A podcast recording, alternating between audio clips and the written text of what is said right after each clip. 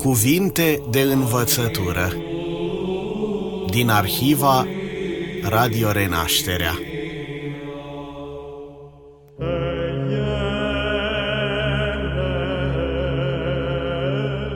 Iubiți ascultători, îmi place să cred că unii dintre dumneavoastră și nu puțini știți că primele trei zile ale săptămânii patimilor adică luni, marți și miercuri, sunt uh, considerate în tradiția liturgică a răsăritului creștin drept zilele de slujbă pentru nunta mirelui ceresc, adică mirele Hristos vine la nunta sa.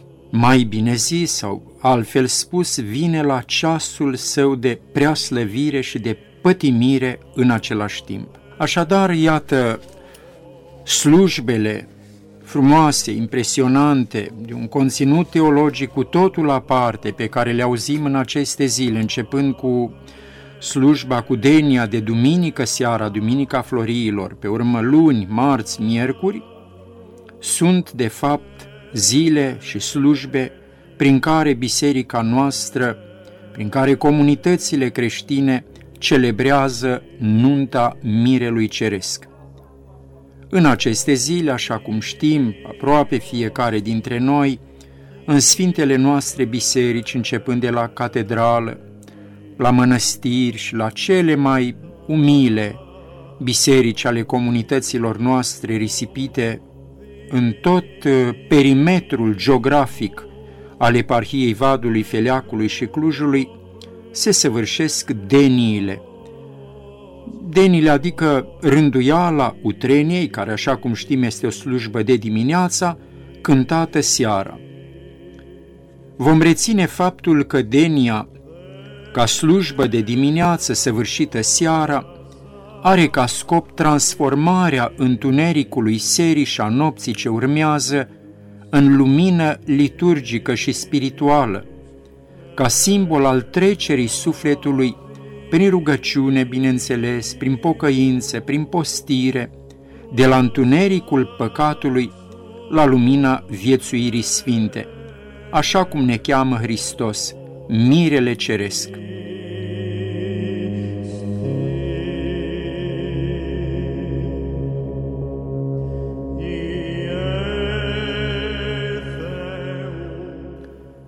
Știm că pe parcursul Sfântului și Marelui Post al Paștilor, deniile sunt săvârșite în zilele de miercuri și vineri seara din săptămâna a cincea, precum și în toată săptămâna Sfintelor Patimi. În timpul deniei de miercuri seara, din săptămâna a cincea Apostolului Mare, se citește viața cuvioasei Maria Egipteanca și, bineînțeles, se cântă, se celebrează, se intonează canonul cel mare de pocăință, alcătuit de către Sfântul Andrei al Cretei. Și aceasta pentru că Sfântul Post de 40 de zile se apropie de sfârșit, nu? Suntem, intrăm în ultima lui perioadă, în ultima lui secvență.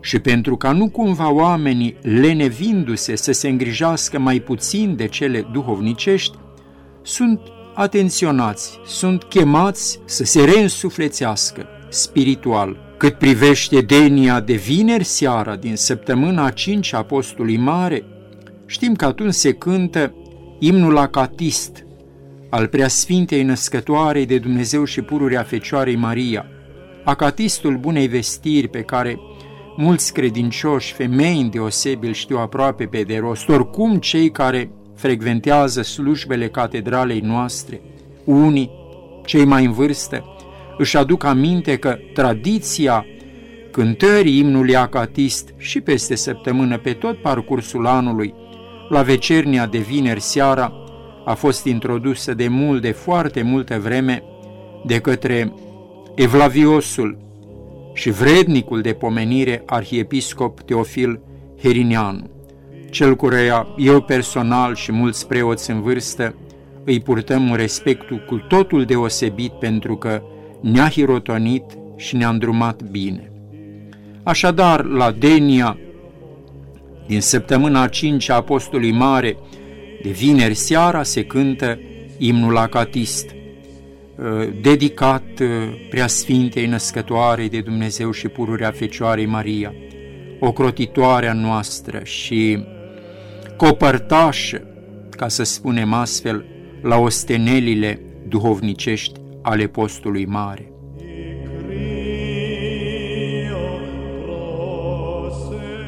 Cât privește sensul slujbei denilor din săptămâna Sfintelor Patimi, în care, iată, ne aflăm deja, vom reține că ne cheamă la rugăciune și priveghere, la meditație serioasă asupra vieții, asupra sensului vieții noastre, dar și asupra întunericului păcatului prezent în răutatea patimilor omenești, adesea aceste patimi alimentate sau susținute de spiritele demonice.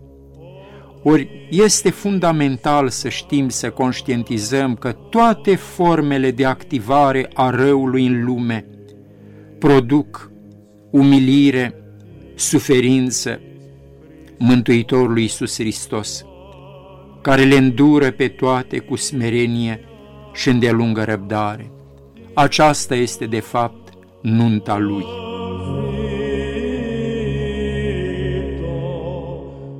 În Sfânta și Marea zi de luni, din săptămâna patimilor, zi în care ne aflăm, se fac două pomeniri sau evocări pilduitoare. Prima este a fericitului Iosif cel prea frumos din Vechiul Testament și cea de-a doua evocare sau pomenire este a smochinului neroditor care s-a uscat la mustrarea Domnului Hristos. În ceea ce îl privește pe Iosif, Iosif cel prea frumos, a fost fiul patriarhului Iacob din Vechiul Testament, unul dintre cei 12 fii ai acestuia. Este vorba despre patriarhul Iacob, cel care știm cu toții, ne aducem aminte că la un moment dat i-a fost dat să vadă cerul deschis și o scară care unea cerul cu pământul, o scară vie, energetică, să spunem astfel, pentru că pe această scară urcau și coborau îngerii lui Dumnezeu. Și în timpul acestui, acestei viziuni, care a marcat istoria Vechiului Testament și a întregii umanități, i-a fost dat să-L contemple pe Dumnezeu care l-a binecuvântat. Ori în cântările Deniei din această zi, Sfânta și Marea Luni, este evocat, este lăudat Iosif cel prea frumos, ca preînchipuire sau prefigurare profetică a Domnului nostru Isus Hristos. Ziceam că Iosif a fost fiul patriarhului Iacob și al Rahelei. Din invidie pentru harismele, pentru darurile, pentru cumințenia lui, frații lui mai mari la un moment dat l-au vândut ca sclav unor negustori care treceau cu caravanele pe unde pășunau ei vitele familiei. L-au vândut, atenție, reținem aceasta, cu 30 de arginți. Negustorii, la rândul lor, l-au vândut mai mare lui eunucilor faraonului Egiptului. Ajuns în casa acestuia, Iosif cel prea, prea frumos și înțelept, învățat, fin, nobil, a respins ispita de a cădea în desfrânare cu stăpâna lui. Pentru a se răzbuna aceasta, l-a acuzat pe Iosif în fața soțului său, care avea o funcție foarte importantă în administrația, în sistemul de atunci al Egiptului, ziceam, era mai marele eunucilor faraonului, Așadar l-a acuzat pe Iosif în fața acestuia, spunând că el, adică Iosif, ar fi fost cel care a încercat să o seducă, să o ademenească la desfrânare. Ca urmare, Iosif a fost pedepsit pe nedrept, sigur, cu temniță grea și lanțuri. Aflându-se în temniță, în fine, în urma unor tălmăciri pe care le-a făcut el, a unor, a unor descifrări de vise ale altor, altor funcționari de rang înalt care se aflau în închisoare, până la urmă el a fost eliberat din închisoare, înfățișat faraonului ca un om deosebit, care are capacitatea de a cunoaște, de a citi, de a interpreta viitorul și în cele din urmă a fost spus administrator peste toată țara Egiptului, peste toată țara Nilului. În urma unei foamete cumplite care a durat ani de zile, pe care Iosif a prevăzut-o și a adunat provizii de alimente, de cereale, pentru aceasta, frații lui au venit în Egipt să cumpere greu. Atunci, la împărțirea greului, în fine, l-au recunoscut. Toată povestea lui Iosif o găsim în cartea Facerii, în capitolul 7. Cei cărora vă este drag să citiți, vă aduceți aminte că unul dintre marii romancieri ai secolului 20, Thomas Mann, a scris între altele și o carte renumită, intitulată Iosif și frații săi, a cărei temă, sigur, este extrasă din Cartea Facerii din capitolul 7. Așadar, frații l-au recunoscut pe Iosif, pe acel stăpân mai mare peste proviziile de cereale ale Egiptului. Însă Iosif nu i-a pedepsit cum se așteptau ei.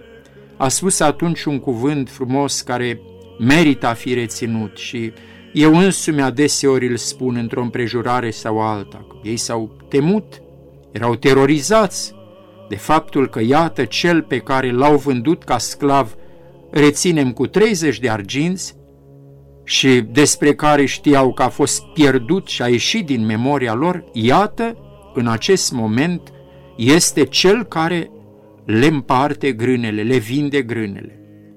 În fața acestei situații, sigur, ne putem imagina, ne putem imagina sentimentele lor cotropitoare. Iosif spune un cuvânt înțelept.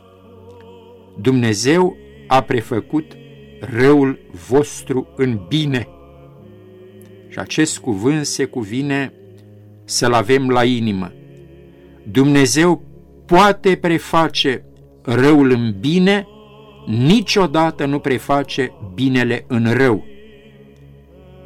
Numai necuratul și oamenii care îi se aservesc, îi se livrează, pot să facă și doresc să facă din bine rău, din adevăr minciună, din lumină întuneric. Dumnezeu poate face atunci când este cazul, când o cere pedagogia dumnezeiască, poate preface un rău în bine. Așa s-a întâmplat în viața fraților vânzători și așa se întâmplă deseori în viețile noastre.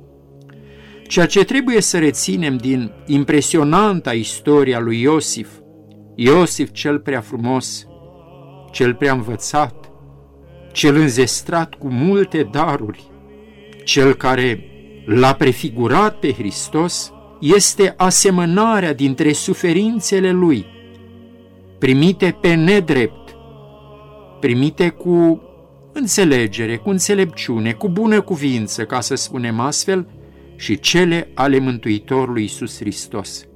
Mirele ceresc, a cărui nuntă biserica o celebrează în aceste zile.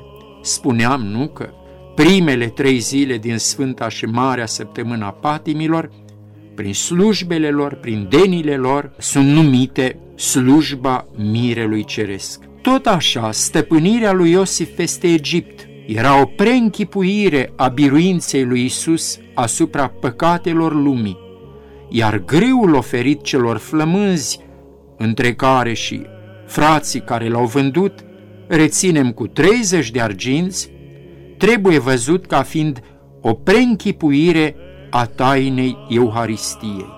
Adică, iată, proviziile de grâu pe care Egiptul le-a adunat în anii de belșug, pentru vremea când urma să vină anii de secetă cumplită, aceste provizii de grâne uh, aveau un simbolism sacramental, cu aplicare, sigur, la taina Euharistiei.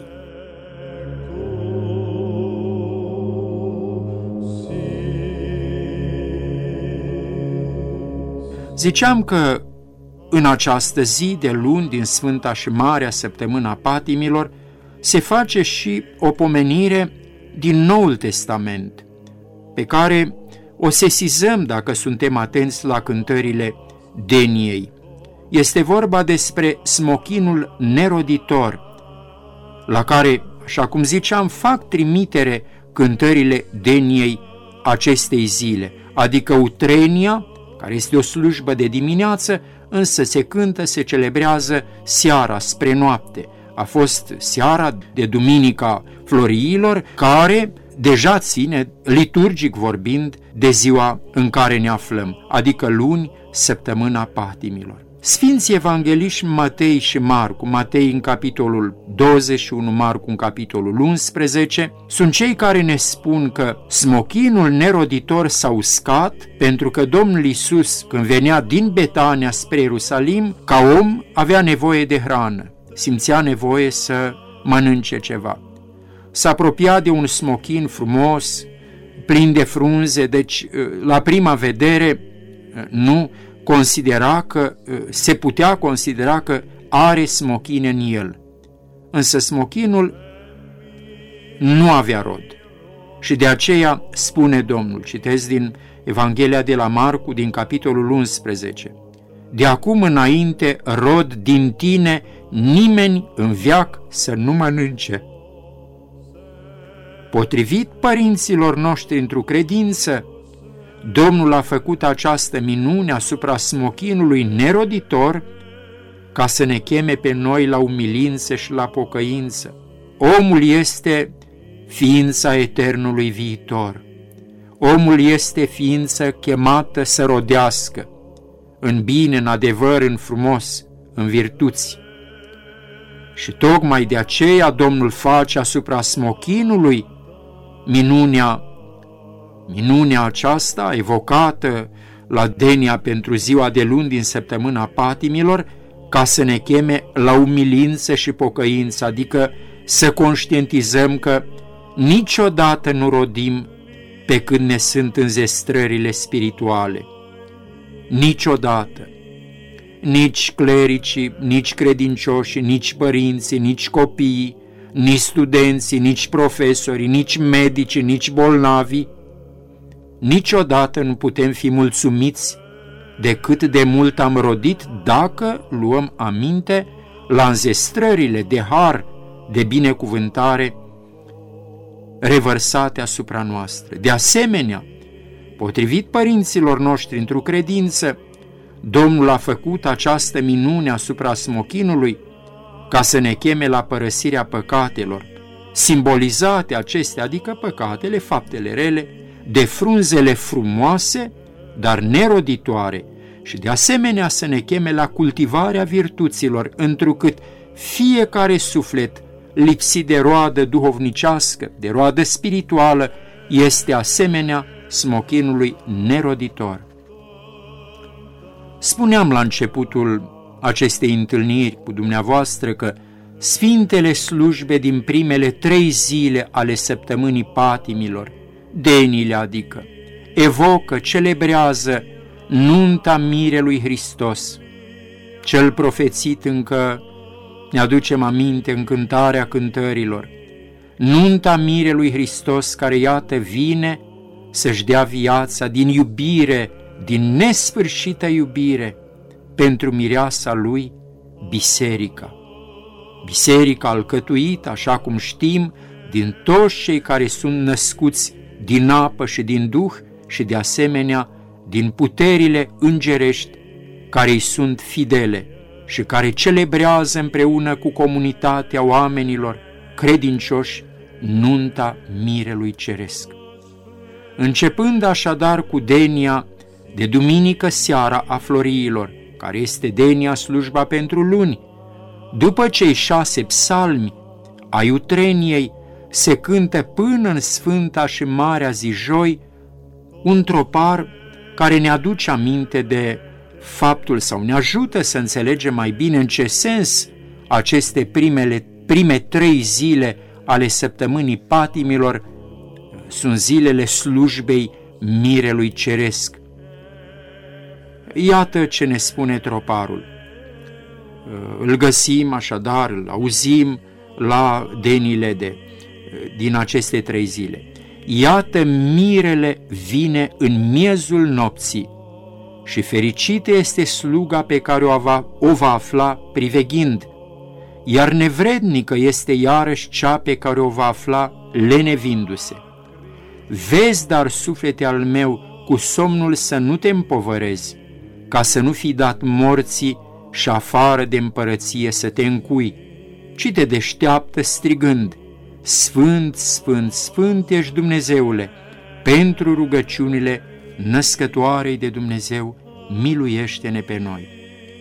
O altă cântare deosebit de, de frumoasă, cu un conținut teologic și, și spiritual de asemenea de mare bogăție, care ne cheamă la priveghere în aceste primele trei zile ale săptămânii patimilor, când auzim uh, slujba mirelui ceresc, este luminânda, care spune că mara ta, că mara, vedeți, în limba română însemnează un loc în care, nu în fiecare gospodărie, gospodina, uh, familia depozitează alimente.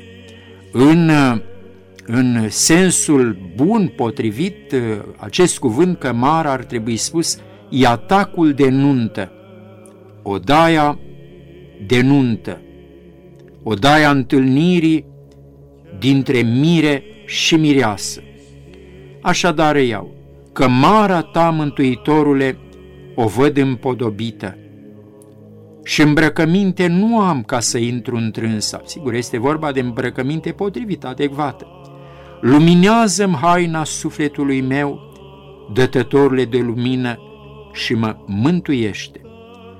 Firește că cei care sunteți familiarizați cu, cu Noul Testament, cu parabolele evanghelice, imediat ați sesizat că această cântare face trimitere la parabola anunții fiului de împărat, pe care o găsim în Evanghelia de la Matei, în capitolul 22 la început.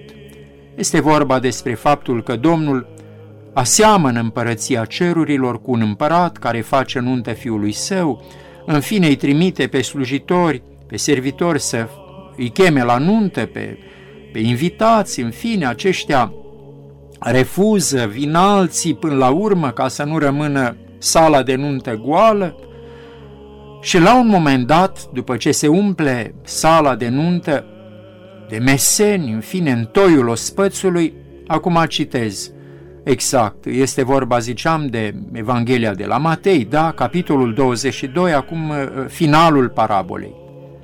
Și intrând împăratul ca să privească pe oaspeți, a văzut acolo un om care nu era îmbrăcat în haină de nuntă și a zis, Prietene, cum ai intrat aici fără haină de nuntă? El însă a tăcut. Atunci împăratul a zis slugilor, legați-l de picioare și de mâini și aruncați-l în tunericul cel mai din afară, acolo va fi plângerea și scrișnirea dinților, căci mulți sunt chemați, dar puțini sunt aleși. Și se încheie atunci s-au dus farisei și au ținut sfat ca să-l prinde pe el în cuvânt. Așadar, această cântare, cămara ta, Mântuitorule, reținem în loc de cămara în minte să avem iatacul de nuntă, odaia pregătită pentru întâlnirea nupțială. Cămara ta, Mântuitorule, o văd împodobită și îmbrăcăminte nu am ca să intru întrânsa. Luminează-mi haina sufletului meu, dătătorule de lumină, și mă mântuiește. Așadar, Sfintele slujbe ale acestor trei zile, în săptămâna patimilor, luni, marți și miercuri, ne ajută să înțelegem că Hristos, mirele bisericii, vine tainic în lume, mai bine zis în sufletele celor ce priveghează în rugăciune, în sufletele care ascultă atent cuvintele Evangheliei sale și în sufletele care se nevoiesc atent, înțelept, duhovnicește, căutând lumina cea neînserată a împărăției cerurilor. Sănătate și bucurie tuturor!